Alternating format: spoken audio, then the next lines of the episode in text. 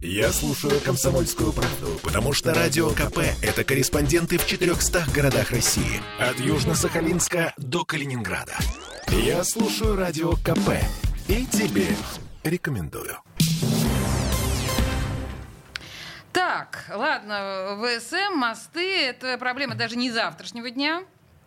А тут у нас буквально под носом назревает кое-что значительно серьезнее. Сделаем удивленные лица. Петербург занял первое место в рейтинге городов России по уровню недоступности жилья. Даже Москву обогнал. К таким неутешительным выводам пришли специалисты фонда «Институт экономики города». Послушаем его президента Надежду Косареву.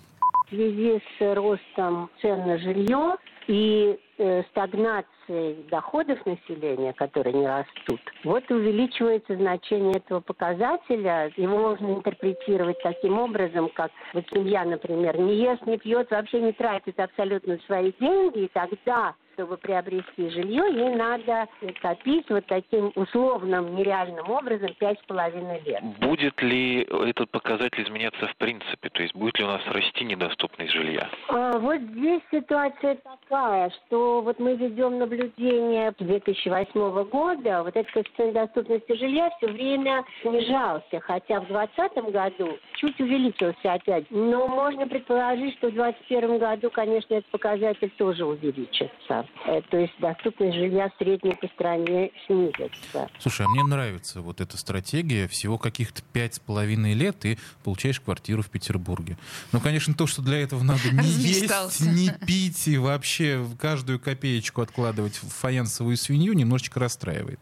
Ну, в общем, справедливости ради, э, надо сказать, что Москва отстает не намного. Если в Петербурге копить на жилье надо пять с половиной лет, то в Москве 5,4 года, если можно так сказать да?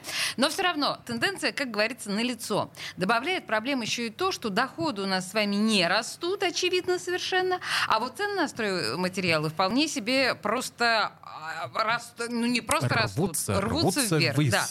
Ну и получается, либо строить подешевле и похуже, либо получше и подороже. Золотой середины здесь не выходит хоть и три. Не, ну подожди, сами застройщики говорят, что выход есть. Просто надо смирить амбиции, не рассматривать квартиры в самом Петербурге, а вместо этого поискать по пригородам.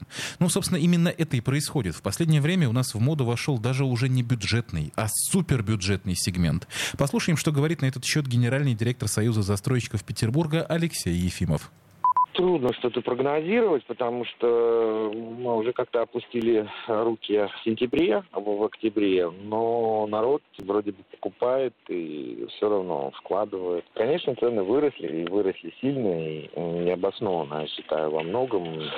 Не знаю, падения точно ожидать не стоит. Э, отрасль, я думаю, никто не будет э, останавливать, поэтому какие-то варианты есть, а вариантов можно найти много у кого амбиции поменьше, скажем так, э, не рассматривать там квартиру за 9 миллионов, за 4 там 700, за 5 миллионов можно взять в том же Мурино или нового Антропшина, там квартира хорошая с ремонтом там 3700. Э, ну, просто нужно понять, что ты не на метро поедешь, а на электричке, но приедешь на Витебский вокзал, да, это центр города. В принципе, доступное жилье. Ну, на самом деле, вот эти разговоры о доступном жилье очень многих экспертов пугают. И вот рост вот это, вот такого доступного жилья, о котором сейчас говорил господин Ефимов, ну, ты понимаешь, да, о чем я говорю? Это гетто. Гетто, которые mm, растут и наползают, такое, да. и наплывают на Петербург. И, к сожалению, с одной стороны, с этим ничего невозможно сделать, а с другой стороны, это просаживает вот этот наш э, образ культурной столицы. Ну, э, Вот это последнее, о чем бы я волновался в свете ситуации с гетто, если честно. Слушай, ты, ты серьезно? Ну, ты понимаешь, что Вполне. там растут люди совершенно особой культуры. Темы дня. Женщины любят ушами. Поэтому твоя любимая слушает Радио КП. И тебе рекомендует.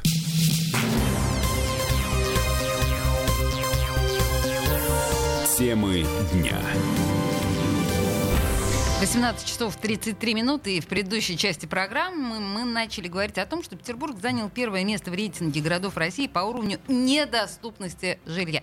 Жилье у нас очень дорогое. Что происходит? Да, и нам, э, в общем-то, директор Союза застройщиков Петербурга Алексей Ефимов, ну не только нам, а вообще всем вам в том числе, посоветовал э, обратиться подальше от Петербурга, поискать квартиру где-нибудь в Мурино, где-нибудь в Новокосино. Что это такое, кстати, вообще? Вообще, я тебе хочу сказать, что жители Мурина считают себя жителями Петербурга. Несмотря на то, что Мурино относится к Ленинградской области, они считаются, и как и, впрочем, и Кудрово, Тебе да, жалко, как ты понимаешь? ли? Мне нет. Мне Ну, а совсем не тогда? жалко. Ну, а что Просто э, это не называется подальше от Петербурга, но с другой стороны, да, мы уже говорили о том, что, конечно, в, в этих районах просто чудовищно. Да, жить. мы не будем лишний раз повторять э, то, как в этих местах обстоят дела социальной инфраструктуры. Ее там нет. Да, это правда. Мы лучше скажем про другое. Поскольку народ в Питер, несмотря ни на что, едет очень активно и буквально со всей России, то очень скоро вот тот самый супербюджетный сегмент жилья, который сейчас у нас вошел в моду, просто закончится. По оценкам того же Алексея Ефимова, генерального директора Союза застройщиков Петербурга, это может произойти уже в 2024 году, совсем скоро. А вот появятся ли к этому времени новые, нормальные, доступные жилые комплексы, это вопрос пока открытый. Так что есть риск, что через три года доступное жилье в Петербурге полностью исчезнет. Как вам, кстати, э, идеи успели накопить на первый взнос по ипотеке? Вообще, справедливости ради, это, конечно, худший вариант из возможных. Есть и лучший. Еще раз послушаем Надежду Косареву, президента фонда Институт экономики города.